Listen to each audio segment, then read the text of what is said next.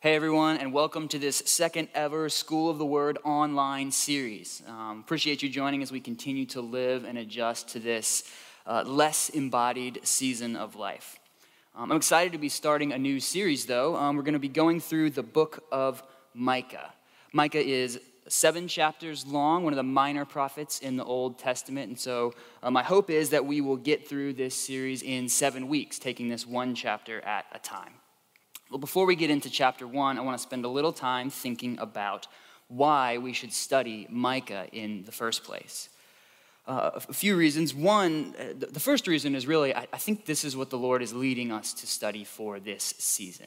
Um, I, am by no means a Micah expert. This is not something I just had uh, waiting that I'd really like to talk about. In fact, uh, one of the reasons that we had the amount of time we did between the last series and this series is that that's about how long it took me to read and study Micah and figure out what I thought we were supposed to talk about in this book. Um, but, but as I've gone through, there's a couple things I'm really excited about that we're going to get out of this series. One, I think that Micah is really representative of the prophetic books in general. Um, the, the prophets take up about one quarter, if you count just the verses, of the whole Bible. But I would guess that this section of the Bible is probably one Christians are the least comfortable with, probably the least confident in saying that they understand what to do with it when you pick it up and read it or go to try to figure out what it says about how we should live today. And so um, I realize there's a few reasons for that. Uh, one, the prophets are really a pretty different genre than we're used to reading. Right? They're, they're not a narrative where you can just follow the characters and the plot line along what's happening, that we're pretty used to doing that. They don't have clear instructions like the letters of Paul do that's, that's written to situations and, and instructing the church on how to live. They're, they're really often closer to poetry. And, and I don't know about you, but I don't know a whole lot of people that read poetry all that often. And so, uh, probably a lot of us are going to have to find some literary muscles that we haven't exercised very much. Uh, figure out what to do with stark contrasts and changing tones that can often be disorienting as we read them. And also, the context of the prophets is not always spelled out for us. Uh, these books are very much set in the national drama of what's going on in Israel at the end of its life, but um, the, the prophets don't tell you that context in the books themselves. They kind of assume that you understand the history of what's going on. And they give you some links and some references to figure out what time they're speaking in. But if you don't do a little bit of background work, um, and, and, I don't mean go buy like a 300 page commentary and read through the whole thing there, but if you don't go figure out where in the histories, in Kings and Chronicles, these books are referencing and, and kind of what was going on at that time and the issues that they're dealing with, um, it, it's going to be pretty confusing to try to figure out what the prophets are talking about in the first place. So, uh, my hope is, is that we go through this study of Micah. Um, it will equip you the next time you come to any of the prophetic books. It will help you next time you read Isaiah or Nahum know at least what questions to be asking um, how to orient yourself and, and what to do with some of the language that these books are using. Uh, but another reason that I think I'm excited to read through Micah is that I, I think Micah really is pretty relevant to what's been going on in our world today. Um, some of the major themes of Micah are God's judgment and um, dealing with justice or injustice among the people. Um, in, in a real way, Micah is declaring God's judgment on the social injustice going on among his people at the time. And, and through this book, we get to see not only the judgment that God declares, but what God's heart is, how he feels about that judgment as he's declaring it.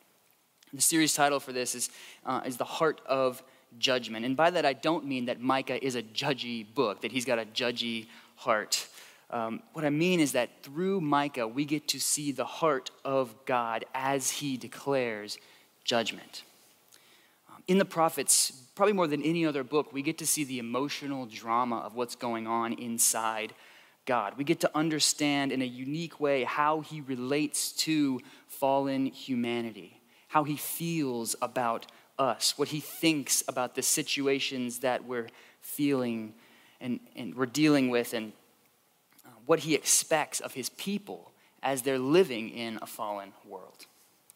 And so I hope that we see as we read Micah that this is not mainly a book about a situation that happened 2,700 years ago, but that this book is about the heart of God as he relates to fallen humanity.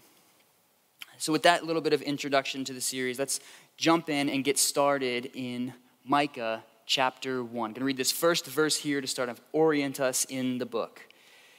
It says, The word of the Lord that came to Micah of Moresheth in the days of Jotham, Ahaz, and Hezekiah, kings of Judah, which he saw concerning Samaria and Jerusalem. All right, now stop there. You, you read that first verse, and it might just sort of sound like a bunch of names, but, but this is really packed full of information. Micah assumes you know not only these names, but the situations that they represent. It'd be kind of like me saying that God spoke to Mark from North Alabama in the days of JFK, Nixon, and Martin Luther King. Right? I didn't just give you a list of names there, I gave you a context. I just dropped you into a situation. And now we're anticipating what is God going to say about this setting. So, what is the context that Micah is trying to clue us into here? Well, if you want to go read the historical references, you could go read 2 Kings 15 through 20 to see what's going on during the lives of Jotham, Ahaz, and Hezekiah. In, in, fact, because this is a digital production, you could actually pause right now and go read that. I would encourage you, it would be pretty helpful to understand the context and the feeling of what's going on.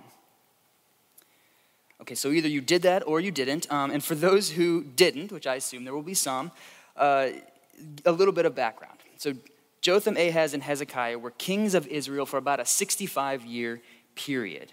Jotham becomes king probably in 742 BC, and uh, Hezekiah probably dies about 686 BC. I, I, know those dates probably mean nothing to most of you, but, but some of you that might be helpful for. Um, those kings are not directly addressed by Micah, um, but the situation that they're dealing with is, is very relevant to understand what Micah is talking about in this book. Notably, Jotham and Ahaz are described as kings that did evil in the sight of the Lord. Um, Hezekiah is more of a mixed bag. He's got some reforms that happened during his life, but also some continuations of decline that happen as well. And the major issue that these kings are dealing with, other than sin in the land, was the nation of Assyria. Right? All the questions that they're dealing with were centered around what do we do about Assyria? It'd be kind of like if you were living in Europe during the first half of the 20th century, all of the questions you had would be around what do we do about Germany? Uh, all the political questions, all of the uh, big decisions, all of the questions you'd have about what is God doing in this time are really going to center a lot around what is he doing about this threat of a foreign nation. Um, to orient us a little bit, I've got a map that, that was helpful for me. It might be helpful for some of you who are watching this on the video. Um, the nation of Assyria is located north of Israel and Judah, kind of around the, the modern day uh, nation of Iran. Not exactly, but close. Um, and what was notable about Assyria is that they had superior military strength because they kept a standing army. And so basically, they were just better at fighting and they kept winning the battles. You can kind of see on this map that they expanded their territory from, from the nation around Iran all the way from Egypt, all the way sweeping up around to um, Babylon and up north as well. And, and what they would do when they came into a land is they did not just conquer, but oftentimes they would just come in and demand that the existing nation pay them tribute. Kind of like paying uh, protection money to the mob, right? You're, you're being protected from us invading and taking all of your stuff. And obviously, you can imagine a lot of the nations did not like this. Um, so during this time, an anti Assyrian coalition forms between the northern kingdom of Israel and Syria, not to be confused with Assyria, but, but right north of Israel is the little country of Assyria.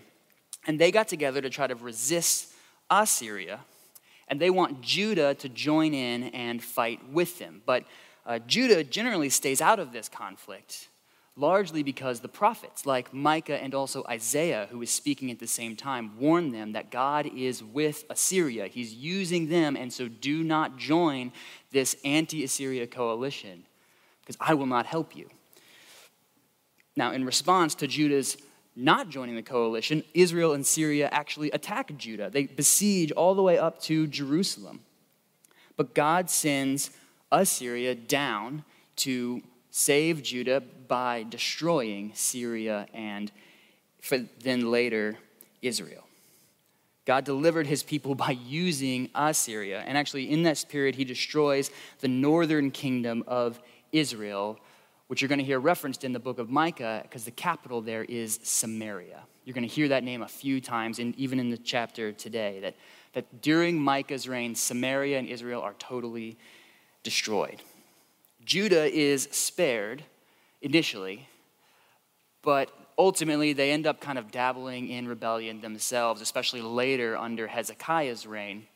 And they. Uh, lose a number of their major cities and strongholds. Jerusalem is not captured during this time, but, um, but what you can see through this is that all of these questions are very much dealing with. What Micah is speaking about is the threat of invasion from Assyria that people were feeling very much in their daily lives and experiencing a lot of times, depending on exactly where you were living. And all of this kind of shows that, that this is a period of decline. Micah is speaking to a period in which God's people are getting farther and farther from him. Their situation is getting worse and worse. The, nor- the northern kingdom is destroyed. Judah is shrinking both in size and influence. And, and through this, there's moral decline. Right? Two kings that do evil in the sight of the Lord. And even during Hezekiah's reign, even though there's some ups, there's a number of downs as well. There's, a, there's sort of a feeling of doom and an experience of foreign oppression that are everyday realities that Micah is speaking to. And in this, Micah is revealing how God relates to his people in this situation. The prophets, I said, are giving us a picture of what God thinks and feels about the realities that we live in every day. What does God think about the nation of Assyria? How does he feel about the moral decline within his people? And what we're going to see is that his response to this is not simple. It, he's got both righteousness and mercy at the same time. You're going to see both love and the demand for justice in tension as God tries to relate to the people that he loves who have abandoned him. And that's part of what makes books like Micah a little bit difficult to read is it's, it's hard to hold these ideas together. And that's actually the point. There's a real tension that exists in this book because there is a tension being worked out within God himself. Not that we think God is changing through any of this, but, but there's multiple ways God relates to our situation at the same time. And that's what we're seeing that God's Justice is in full force. At the same time, his love is in full force, and there's a tension created by those dual realities.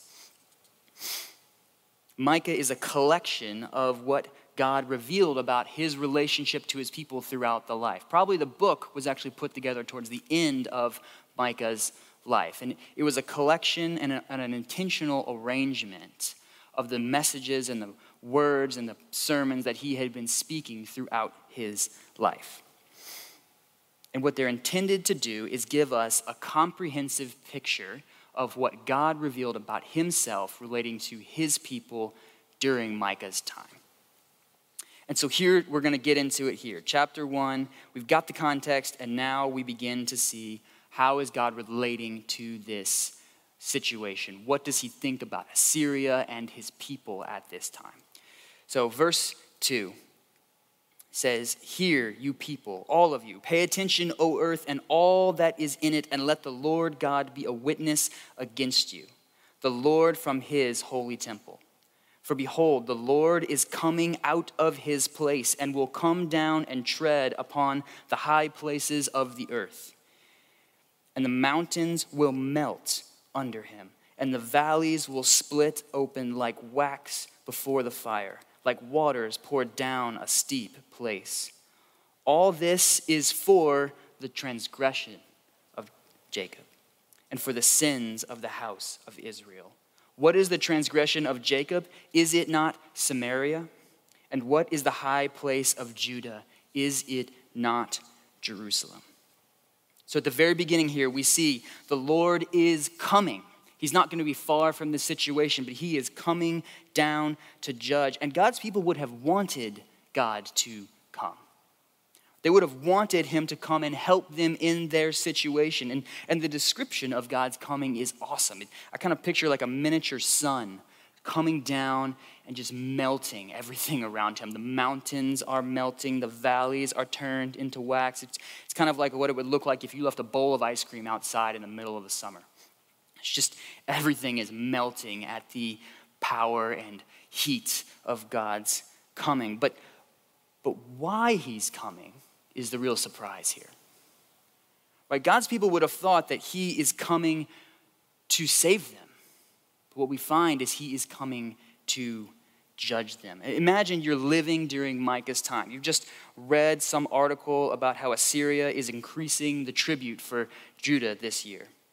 You've heard talk in the marketplace about people arguing for rebellion, defending the honor of the people of Yahweh who won't be treated this way. And then you hear Micah in the streets painting a picture of God coming as a powerful miniature sun melting everything around him. And then imagine your surprise when at the end he says, God is not coming to deal with your enemies, God is coming to deal with you, with his people. Imagine your shock, your confusion, maybe even your anger at hearing that God is not coming to deal with the problems you want him to deal with. He's coming to deal with you. God is not worried about what his people think he should be worried about. The problem he cares about is not the foreign nation of Assyria, it's that his people have abandoned him. So he goes on in verse 6. Therefore, I will make Samaria a heap in the open country, a place for planting vineyards.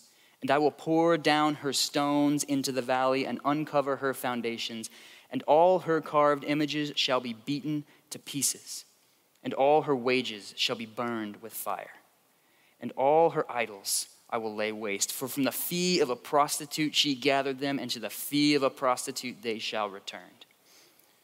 The first judgment here is declared on Samaria, that is the capital of the northern kingdom of Israel, and it is notably short. It's only a couple of verses, and that's probably because by the time this book was put together, this had already happened. By the end of Micah's life, Samaria was already destroyed. This is not so much a prediction anymore as just an illustration of what God's judgment on his people looks like. And what we find revealed here is the problem he is judging is their idolatry, that they have abandoned God for worthless idols. And here he actually kind of mocks those idols. If you notice, he, he says that they were taken from the fee of a prostitute and they're going to go back to the fee of a prostitute. That, that probably would draw up images of temple prostitutes and, and the wages that the temple would get from the services of the prostitute would probably be used to buy more and more idols to fill the temple, to show the, the wealth and the prosperity of those gods. And, and what God is saying now is, you were bought by the fee of a prostitute, and now you're going to be taken away as this temple is destroyed, and someone else is going to buy you with their prostitute fees. And the analogy here is those idols are no better than the prostitutes. They have no power, they are just taken by whoever buys them. And then God is going to go on to draw a parallel from the memory of Samaria's destruction for their idolatry to a warning of coming judgment on the southern kingdom of Israel and its capital, Jerusalem. Continuing in verse 8 For this I will lament and wail, I will go stripped and naked. I will make lamentation like the jackals and mourning like the ostriches. For her wound is incurable, and it has come to Judah it has reached to the gate of my people to Jerusalem. Micah is wailing because One, Samaria's wound is incurable. That is, she's already destroyed. There's no more hope for her. But that wound, the idolatry of Samaria, is now creeping to the south, to the gates of Jerusalem. And there's a double imagery going on here. Because what else is creeping down is the threat of Assyria coming down out of the north. It's creeping into Judah's territory. They're worried it's going to overtake even the gates of Jerusalem. But what Micah is saying is that the real threat is not the nation of Assyria coming down, it's the idolatry of the northern kingdom that's creeping into Judah, to the southern kingdom. And this is what Micah is lamenting for. There's a double image in his lament as well.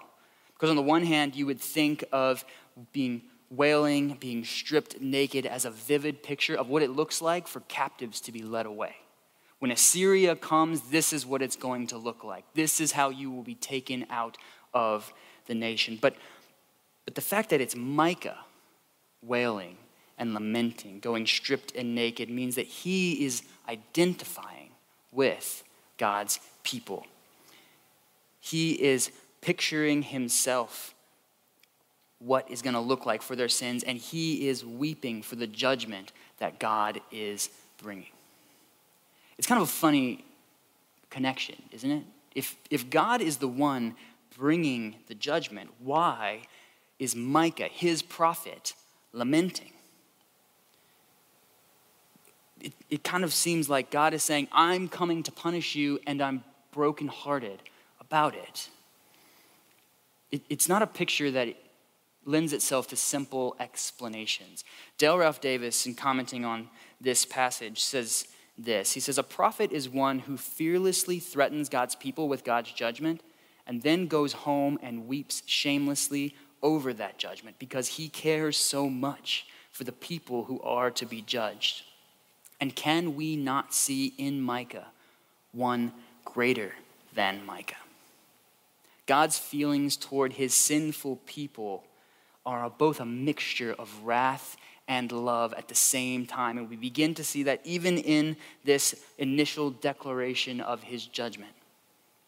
There's no obvious answers given here for how God is going to resolve that tension, how both of these emotions can have a happy resolution, fitting resolution. But, um, but that's what we're supposed to see that, that this is not a simple situation. The way God relates to sinful people is not simple. And then Micah continues his lament with a bunch of wordplay that's honestly just pretty hard to translate into English. So I'm going to read this and then I'm going to kind of go back through and, and give you a little picture of what Micah is trying to do here. Um, verse 10, he says, Tell it not in Gath, weep not at all in Beth Roll yourselves in dust, pass on your way, inhabitants of Shaphir. In nakedness and shame, the inhabitants of Zaanan do not come out. The lamentation of Beth Ezel shall take away from you its standing place. For the inhabitants of Maroth wait anxiously for good, because disaster has come down from the Lord to the gates of Jerusalem.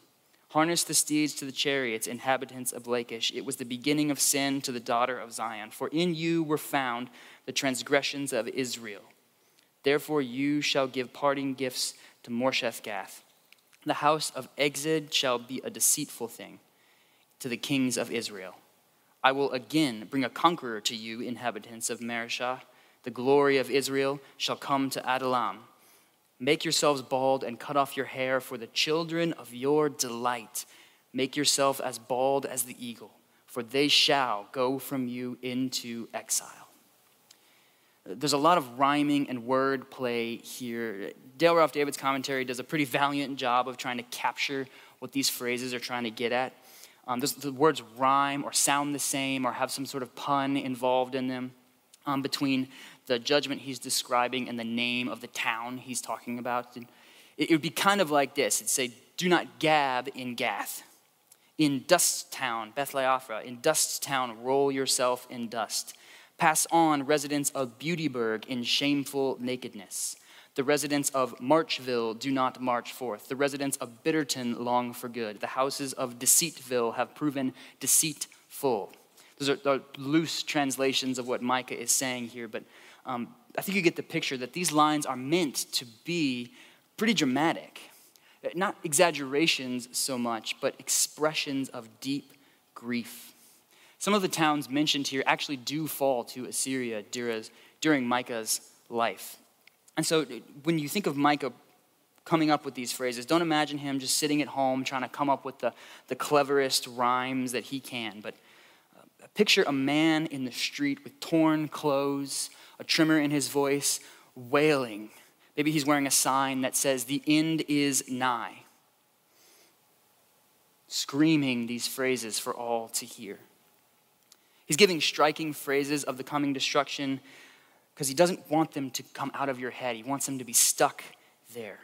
They're not meant to be clever, they're meant to stick in your mind and unsettle you. And why is Micah weeping in the street? Not just because of the coming destruction on these people, not because of the oppression of foreign nations. He is weeping because of the sin and idolatry that's creeping down among God's people and the coming judgment that God is bringing on their sin. The heart of God in this situation shows, shows what he cares about in this judgment. He could fix the Assyria problem in an instant. He, he did so many times throughout Israel's history. They'd come all the way to the gates and he just knocked them out. It actually happens once during Micah's life. And it's not that he doesn't care about the problem of Assyria, but, but how is God going to deal with his people's rejection of him? He must be judged, and yet he loves the one he's judging. He's declaring destruction with tears. Where's the happy ending here? How does this possibly resolve? This is the center of what God is showing us. This is the heart of his judgment. And I think we should read this and ask the question do we treat sin as seriously as God does? Amidst all the problems that we deal with on a daily basis, do we see our continual abandonment of God as the central problem of humanity? Do we tend to assume that God can forgive our sins, but are unsure that He can fix the bigger problems? Because God's talking as if it's the other way around. That the problems we deal with in the world are easy for Him to fix, but changing men's heart is what's hard. And if God came down today, what would he see? What would be on his agenda? What would he be looking to fix? Number one, would it be the coronavirus that we're dealing with? Would it be our political problems, identity politics, culture wars, Supreme Court decisions? Would it be economic instability, the relationship with China?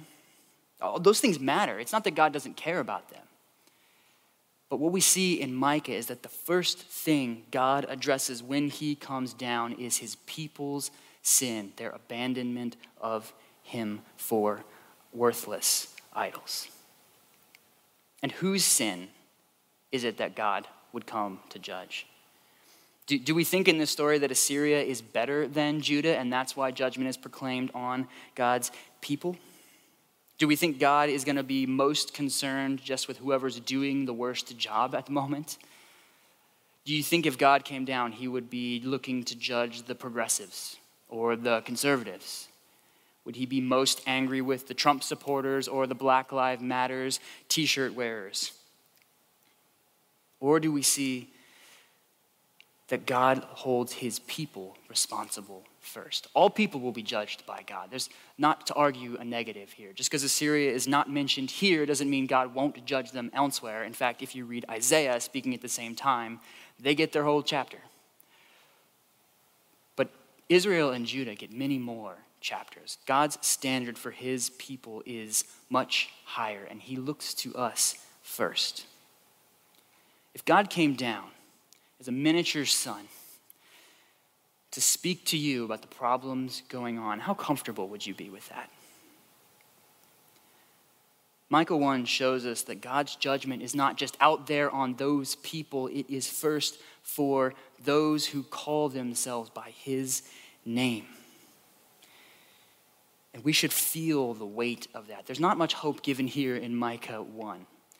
But this is where the book starts with a prophet weeping and wailing at the sin of God's own people, and it leaves that doom hanging unresolved.